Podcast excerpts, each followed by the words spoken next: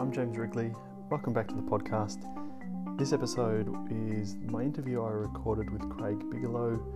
Craig works in the financial advice space also, but is much more specialised in insurance. We recorded this episode on Good Friday.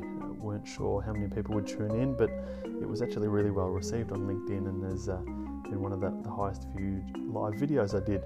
So there's a fair bit in this one. Um, for those in the financial advice space, I'm sure there'll be a lot of value to you. Uh, but Craig also goes into uh, talking about claiming on insurances during COVID. Uh, we both had a number of inquiries early on in the piece about people trying to claim on their policies. Uh, Craig talks about some of the things that you need to be able to tick off uh, to see if you're actually able to claim. So hopefully you get something from this. Enjoy. There we go. We're on.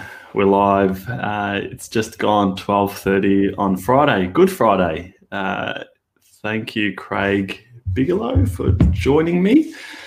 Um, we weren't sure if we were going to do this today. We went a bit of backwards and forwards. We weren't sure if we, we should do it on a Good Friday. But we're here, mate. Happy Easter. Yeah, we're here. Happy Easter to to you too.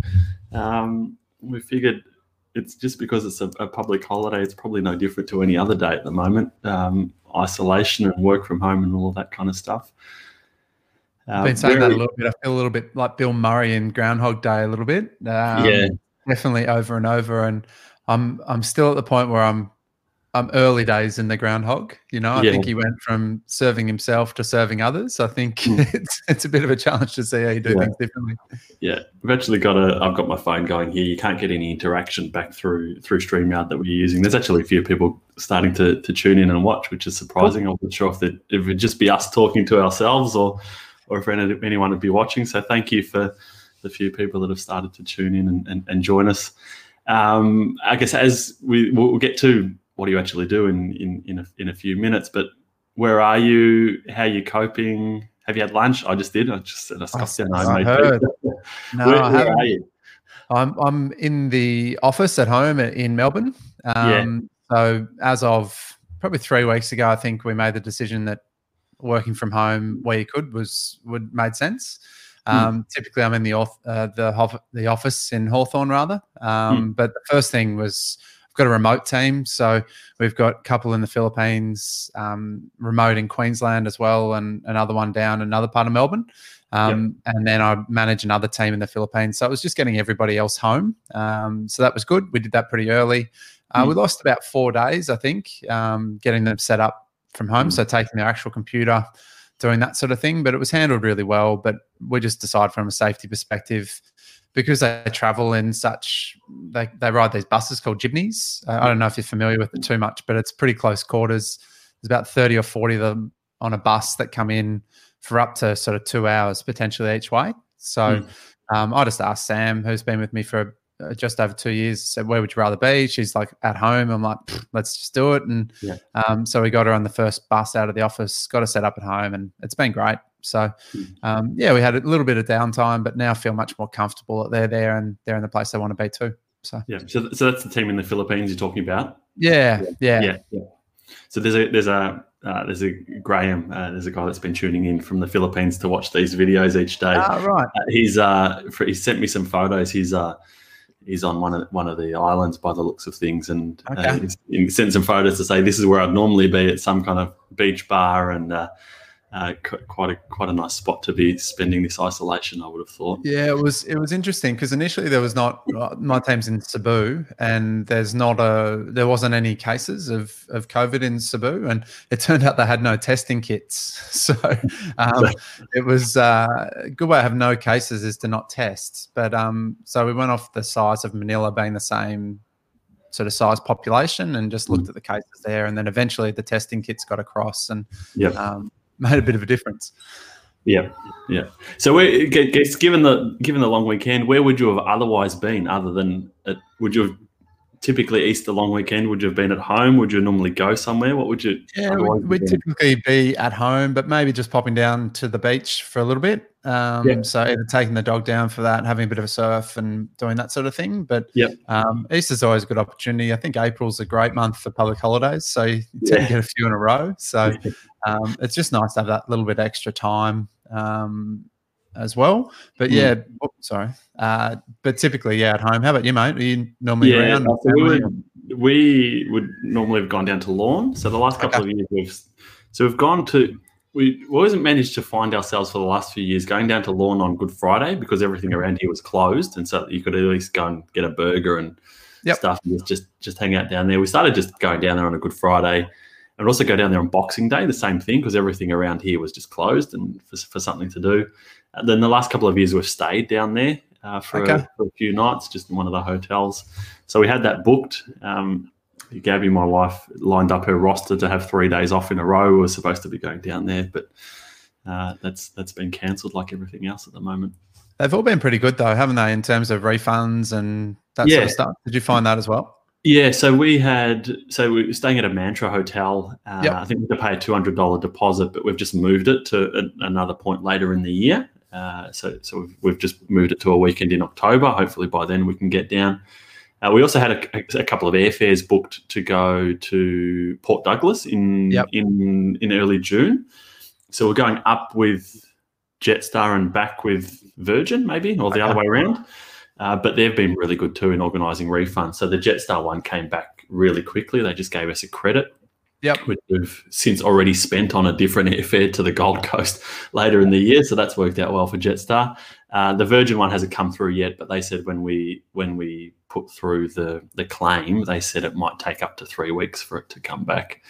Okay. Uh, you know, no no mad rush. It's not like we can use it anyway. So so exactly when it right. comes, it comes. Um, so Craig, you, I guess let maybe turn to the, the kind of the, the, the work that you do. Um, the I guess the team and the mm-hmm. remote. And I, and I was chatting to someone on one one of these lives just the other day who was talking about bots and those kind of things. You've built a built a bot for your business, but maybe maybe we'll start with the type of work that you do. We're in similar kind of fields, although you're yeah. specialized in one area than than I am. Um, maybe maybe we'll start there. Yeah, sure. So um, about I've always loved the insurance part of it. Um, as far as this, I've been planning for about it's close to 16 years. It sounds really sounds like a really long time. I, I went straight from uni. I was full time uni and full time work um, in planning. Yeah. So um, it's been a long journey, but uh, the risk has always been something I've really really enjoyed the insurance, and so really took a took a path to to just do the insurance about four years ago, um, and since then have have moved away from the traditional referral path so worked a lot with Mark Davis, a mortgage broker, um, who was really great in supporting me when I was first starting out. Um, but mm. I just got to the point where I couldn't support him back the way that he was supporting me. Um, and I, I just felt that if I was to have a sustainable way that I wanted to be able to get and generate my own leads online. So I focused mm. heavily on that. And as you mentioned, um, built built a messenger bot because I was finding that – uh, the gap between when people first inquired about insurance to actually being in a position to take action was quite a long one.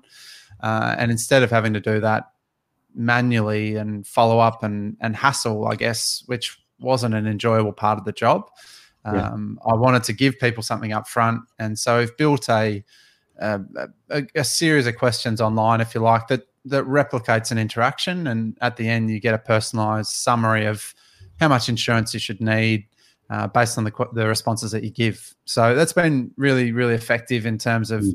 giving people a bit of direction as to what they need up front. And then um, when they're ready, if they're ready, if it's what they want to do, then we can look at that personalization a bit further because obviously there's some limitations from that online calculator. Mm. And so you, when you first launched it, I, I went in there and, and put my yeah. number. I, I, think a lot of other financial advisors in the country did too, and probably yeah bombarded you initially. Has that has that slowed down now? Is it is it more like genuine inquiry that you, that's coming through there? Yeah, look, we st- I still get the odd planner that comes through, and and I record a personal video for for them as well. So if if it's an advisor, I just sort of send a message and say, hey mate, are you, are you, or are you checking this out just to have a look at it? If you have any questions, let me know. Otherwise, hmm. I'm not going to bombard you with my follow up emails and that sort of thing and a personalized yeah. message if it's just to test it out. So yeah. I think that's, you know, it's perfectly normal. I've got no issue with having people go through it. At the end of the day, I could tell them exactly what I do. I just think there's very few people that will actually do it as well. So mm. um, I've got, I mean, nothing's a secret, right? I mean, mm. people say protecting IP and that sort of thing, but if I come and have a meeting with you, mate, I know exactly what you do. so yeah.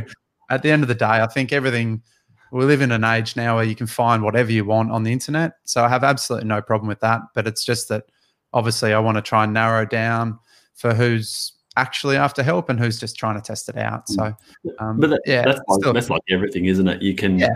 you know, you can like you know all the read all the marketing books or you know that all of this or all of that and it's like you know in the past it was you know don't don't, don't possibly give away your secrets because someone's going to copy you or they're going to but it just doesn't happen and it's been proven no. Time and time again that give it all away for free that's fine. You're only going to get a small percentage of the population that's actually going to replicate or copy what what you've done, um, you, are better off just just putting it all out there and, and and letting it all come back to you. Yeah, and I find about twenty five percent of the people that go through and get the report actually have a phone call with me, um, and of that, about probably two two out of those you know, two in four, about 50% of those are um, the right people that we work with. So mm. it's but hopefully the ones that even do it get some benefit from what they're doing, whether it's just a confirmation they're in the right spot, they've got the right things, or they weren't ever going to be the type of person that wants help from someone like me, which is perfectly yep. fine. And there's heaps of options on how to do it. You've got your NobleOaks that are direct without commission. You've got your Lifebroker sort of stuff, and then you've got an advisor. So mm. I think it's just not trying to be the fit for everybody, which yeah. which works.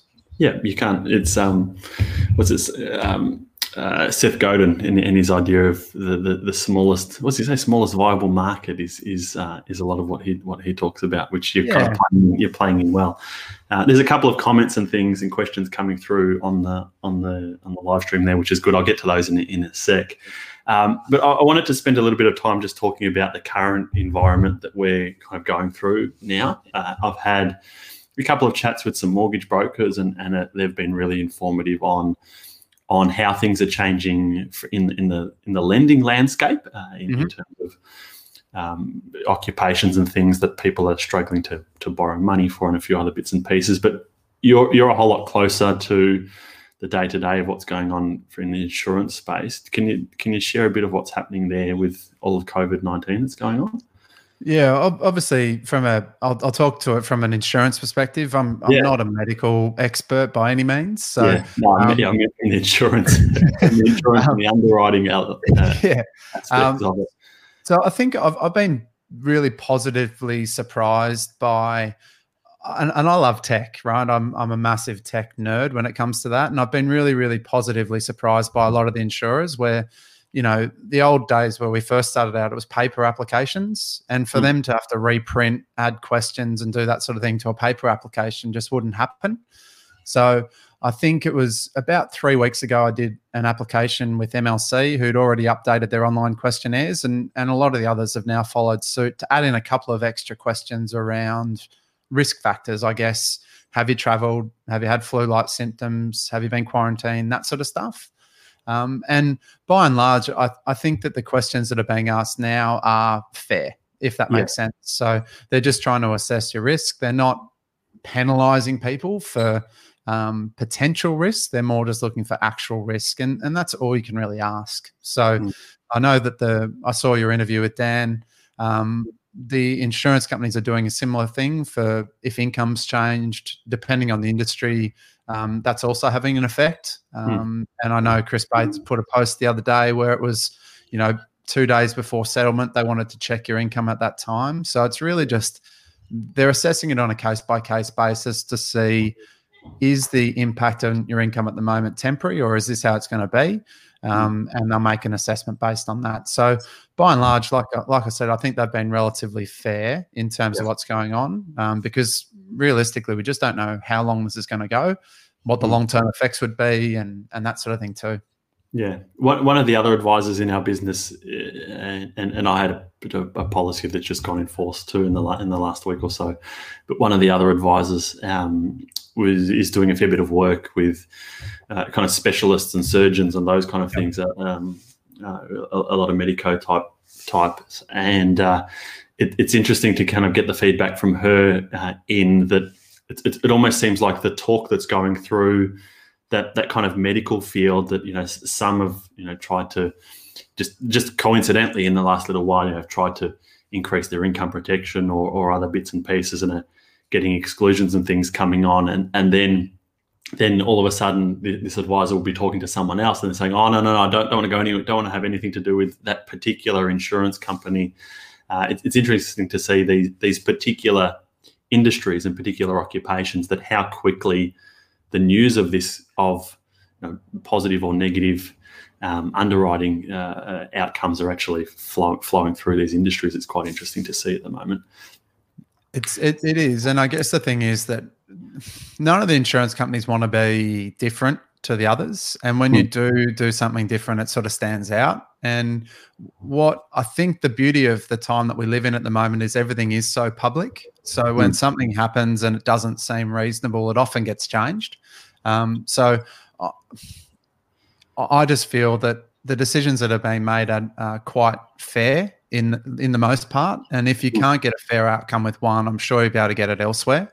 Um, so it's it's just being a bit more fluid with that sort of thing and and having that knowledge as to this isn't what you have to accept. And I think that's what I say to people with insurance. It's, you know, they might make an offer from the insurance company, but you don't have to accept it, right? So um, it is frustrating when you get so far into it with one company and then it's a decision you don't want. But yeah. It's not necessarily, okay, well, let's not do it at all. It's like, what can we find elsewhere that potentially suits us better? So mm, it, it's yeah. a bit of extra work, but yeah. certainly worth it exactly. for that one. I've lost your mic there. Did, did you just mute yourself? Are you on? No, I didn't mean to. Oh no, no there you are. You're back. Never mind. Um, yeah. So let maybe let the next thing. So I've I've had a couple of questions from uh, from clients that have either lost jobs or uh, incomes dropped and those kind of things, and they're and they're sending questions to me saying, James, can I claim on some of this insurance? Do you do you want to talk through what what the, the landscape's like in, in terms of that. So, what I guess what are the, the typical insurances people are going to have, yep. and uh, as a result of what's going on, is the likelihood of being able to claim on some of that stuff. Yeah, so I guess the first one would be income protection, and mm. there's a, a bit of a misconception that redundancy or loss of work, job or work is a claimable event. On its own, it's not. Um, some of the policies will have a unemployment benefit built in, which will essentially give you a couple of months free premiums with with mm. maintaining your cover. But unfortunately, the redundancy alone isn't a reason to claim. Um, I have had a couple of claims regarding stress that this is putting people under. So um, essentially, income protection is a medical or an accident, anything that requires some time off work due to a medical certificate. So if you think about it that way, if you're unable to work, you have a medical certificate, you extend beyond your waiting period, um, you are entitled to claim on that one, but the redundancy isn't. Um, the trauma policy, some of them have some intensive care and um, that sort of stuff that's built in there as well. So if it was affected by, you were affected by COVID, you were in intensive care, there's different rulings around it. So how long you need to be on support, that sort of thing too. But they're probably the two that would be claimable whilst you're still alive. Mm. Obviously, if you're one of the really unfortunate people that passed away, then that is covered as well. So your life insurance stuff too. So it is covered in the policies. There were some pandemic exclusions that are, are placed on some of the funds. So I think there's about four industry funds that have the pandemic exclusion built in. Yep. Um, but again, they've been changed as well through, I think HESTA even had one at one point. So yep. the health industry um, which is yeah. Uh, but they changed that, which is a great move too because of public perception. So yeah. um, I do like that environment that we're in now. That if it doesn't smell right, they often change it. So mm. yeah, I like I like that the, the comment you made to say about you know if if you're off work for something that you've got a medical certificate for, maybe think of it in in, in that regard, yeah. and, then, and then you're you're probably likely to go. Uh, I'll just look at the the kind of the, the, the questions and things. Um, Stephen Genoff has got a, a, question here from South Australia. I think we've probably both come across him at different uh, events and things. Uh, so he said here, nice to have you guys on. Would love to hear Craig's experience leading up to leading up to AVIP leaving the market and how he is positioning IP conversations from April April onwards. Hi, Stephen. Um, I'm assuming that's the agreed value, the income yeah. protection. I think um, agreed value. Yeah. So um, just to take it back a step, the agreed value and the indemnity, the agreed value proving what you earn at application stage, the indemnity contracts proving what you earn when you claim. Mm-hmm. Um, we did have a big rush on this towards the end of, of March. Um, they have extended um, the rules on this that allow to sort of mid April, but the advice document has to be of delivered before the end of March. Um, for those people that need the agreed value, it's it was super important, and I communicated it early. Um, hmm. so for all of my existing, I put out a heap of video, heap yeah. of emails. I, and that. I, I got one of your emails at one stage too. um, one of your one of your lists alert.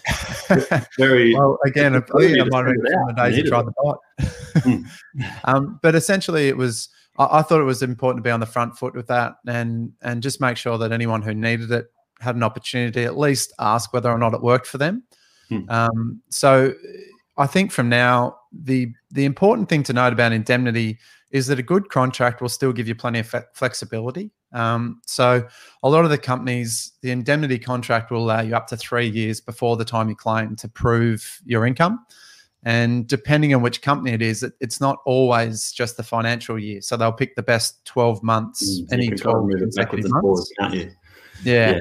Yep. So I think it's important to have that discussion. And if there is some variability to your income, uh, really understanding the likelihood that a three year period, you're not going to be able to prove what you need. Mm. Um, so we're having a lot more conversations around that too. And I guess it's just narrowed down the, the talk around the income protection as well. Um, that this is the only way that we've got. Um, and this is what we need it to look like. And, and these are the potential risks that would be there if we can't do that. Take, takes a bit of the complication out of it all, doesn't it? Like you just there, there's just the one. There's not there's not that. Yeah, I, you're going with. It, it's it's going to be interesting to see how it works with the agreed value books now. You know, like mm. those people with existing agreed value policies. What would the insurance companies do with price? Um, so it'll be interesting to sort of see how that landscape moves in the future as well. Yeah, yeah. Good. Okay. Uh, and the other comment here is from from Graham. He, he, he, tuned in. He was surprised that we were we were talking today. Uh, Graham, we thought we'd just give it a go. It's Good Friday, yes, but we're both just sitting at home anyway. I don't know True. if you can hear it, but I think my kids are going nuts in the room behind me. I can't hear it all, mate. They're, they're on the microphone. So uh, I don't know what I'm in for when I when I step out of this room. Um, that yeah, thanks for joining me, Craig. I, that I, that's kind of all I wanted to cover with you today. Uh, if there's anything else you wanted to say, by all means, uh, share it. Uh, otherwise, where can people find you? I know you, you put out some brilliant videos uh, on on LinkedIn, and um, where else can people find you if they if they want to reach out? Yeah, well, I've got a, a really interesting YouTube channel all around insurance, so that's that's yeah. highly riveting. If you're uh, in isolation there's a, a fair bit of, of, stuff on there. So that's that's been fun just to to play around with. I've I've really mm. enjoyed that. Um, so I know you've you've taken a lot of these things over there as well, but I've, I've really enjoyed the YouTube platform and mm. and getting a hang of that and an understanding as a as a search tool. It's amazing. Um, so that's been really really good. Um, if anybody wants to try out the the calculator, I, I, can give you the link. We can put it in the comments. I'll do that after the stream, so you can do mm. that. Um, if you're an advisor, I will ask if, if you're actually genuinely looking. Um, but again, if, if anyone wants to reach out, um, LinkedIn's fine. I'm happy to answer any questions there as well. Brilliant. All right. Thanks for joining me, Craig. Have no a great day, and we'll, too, we'll chat again soon. Sounds good. Thanks, pal. Thanks. Bye, mate.